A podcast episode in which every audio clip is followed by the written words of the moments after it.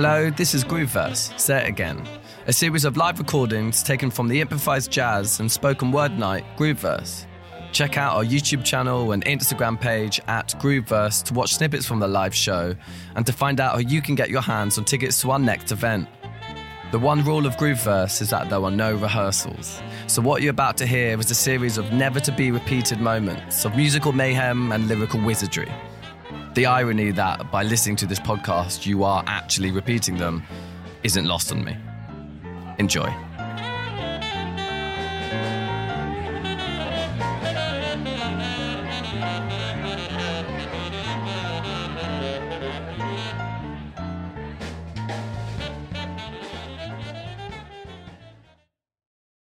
Give a massive round of applause for Luke A. G.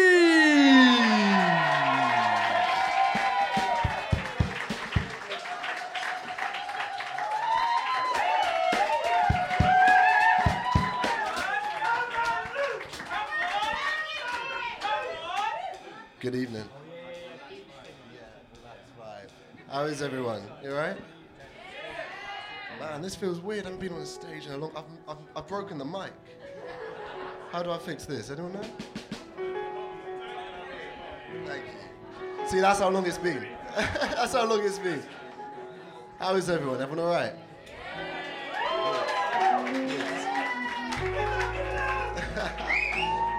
So today I want to tell you a story.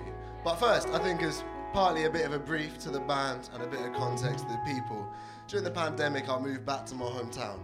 And if anyone's moved back in with parents during the pandemic, you revert into a weird teenage version of yourself and you become a horrible little brat. That definitely happened to me.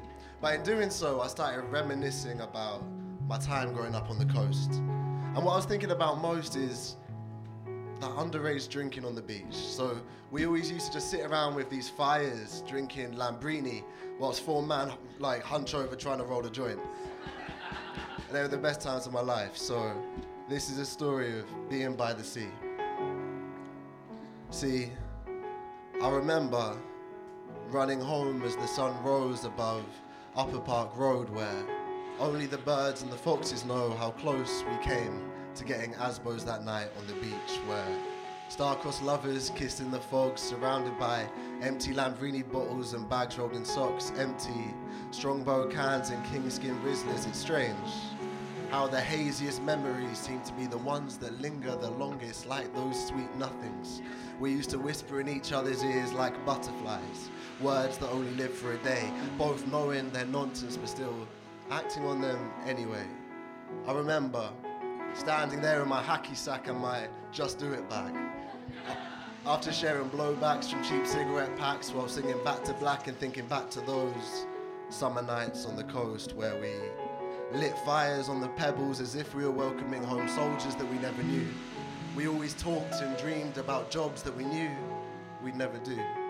We always wondered what kids in the city did on nights like these where you can leave home with a pound and still come home with 99p because it only costs a penny for these thoughts, a penny for these memories, where it was quiet enough to hear a dime drop into the sea, even above the sound of white horses crashing into the beach purely for our entertainment. Years before these nine to five weeks, where the scariest thought was getting home to those sheets, knowing we had no intention of ever going to sleep because no dream could ever compare to nights like these. Nights like these down in TN3, you see, I grew up in a small town by the sea, watching the sun rise above a seaside skyline whilst dog walkers are throwing sticks. Home of 0800 00 1066. It's a quiet place where not much has been happening since other than schools getting shut down or young kids getting nicked. Thatcherite council estates built out of Edwardian bricks. I've never known why Londoners call my hometown the Sticks. Maybe it's because these council towers look like redwood trees if you take just a glance, growing branches among the broken homes and the broken glass. But I like to call this jungle my home. It's a forest forgotten by the partisans, overgrown with coffee shop owners and artisans. It's a garnish on the corner of God's garden, a place full of stories for times like these.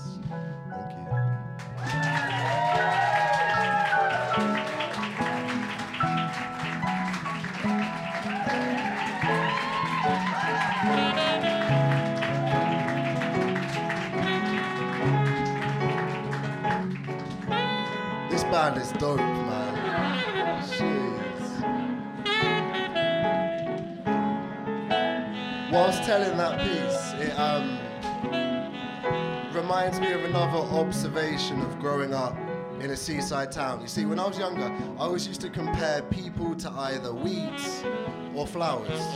And I always thought that they're both as beautiful as each other, but society teaches us that one is more beautiful. So this piece is called Just Flowers. I've been thinking back about places I've visited and I've got this one estate in mind. It's the first time I realised that hood mentality is just a state of mind. Nobody there really cares about the daily grind as long as they're smoking on their daily grinds. Dandelions grow in the gardens where there could have been roses. You could have heard the birds if it weren't for the mopeds. You could have had progress if it wasn't for the poses. But that's the difference between dandelions and roses. It's a bit like people. For a rose to grow, it needs care and love, but dandelions grow up around hoes and thugs. They grew up through the pavements in our inner cities. When I was younger, I used to look down and think they were pretty, but as I got older, I started looking down on them with pity.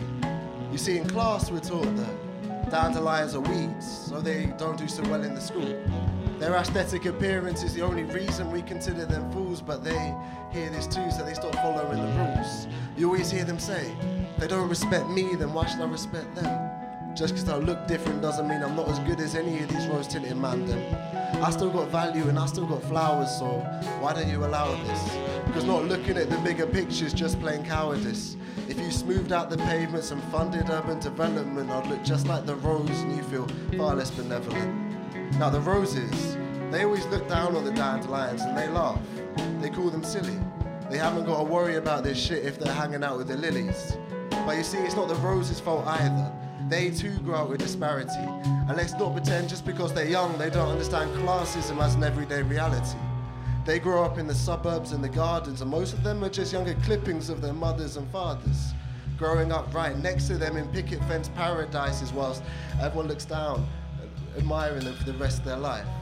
Whilst back on the estate, now, the government gives the dandelions drugs and pesticides, believing that's where society's problems resides. And the dandelions rarely open their eyes, they just sniff up the nutrients from the pills and the lines. The dandelions have to grow up quickly, and it's not because they're driven. They are just dealing with a harsh situation which they've been given which they've been given. And most of them have to grow up alone, and it's really hard to see from where their seeds are sown, which is kind of like kids growing up in broken homes, though they are the same as the roses, just looking for the light, just born too close to the road, though they're born too close to the picket fences, more likely to get picked. Too close to the road, they're more likely to get nicked. Doesn't matter where they are though, they're all more likely to get kicked. So most of them look pretty battered and bruised by age 26. You don't have to be a professional botanist to realise that the problem with this pseudo populace is getting so bad it's a shock that nobody's stopping this. Maybe even our politicians get off on this, looking down at the people with the wrong end of the binoculars. The issue is, the beauty of the flower is how we determine worth, but we never stop to think about the quality of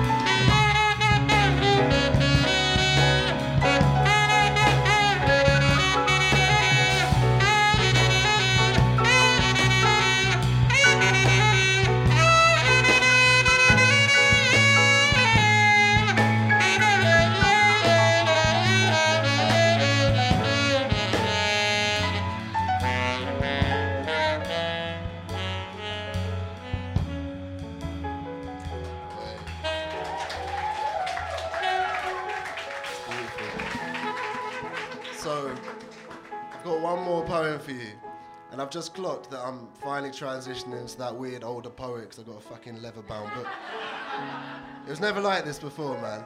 See, before the pandemic, I used to just get on stage, and just bun the shit down, but now I've got to read from a book. it's long. But this is just a little short piece, and it might be nice just with the piano, I reckon. And this was just in the summer when things started opening up, and everyone just went wild for a second. And it was beautiful. See, the lamppost was our spotlight, the whole road was our stage, and we danced in the midnight hour like the last of our days. Ears still ringing from the sound of the rave, and our hearts pitter pattered like the sound of the rain. Old hearts with young souls, even younger ambitions. Inhibition singing like the sound of the city. The city's pounding tonight, but it's sounding so pretty. Crackling like cigarettes, hissing on lips, kissing on bottle caps as we rolled through the bits. Watching as the red sun rose and the pink sun dipped. Purple hearts dancing down a road that the postman missed. Conversations half forgotten, left on two blue ticks. I've been Luke AG. Thank you very much.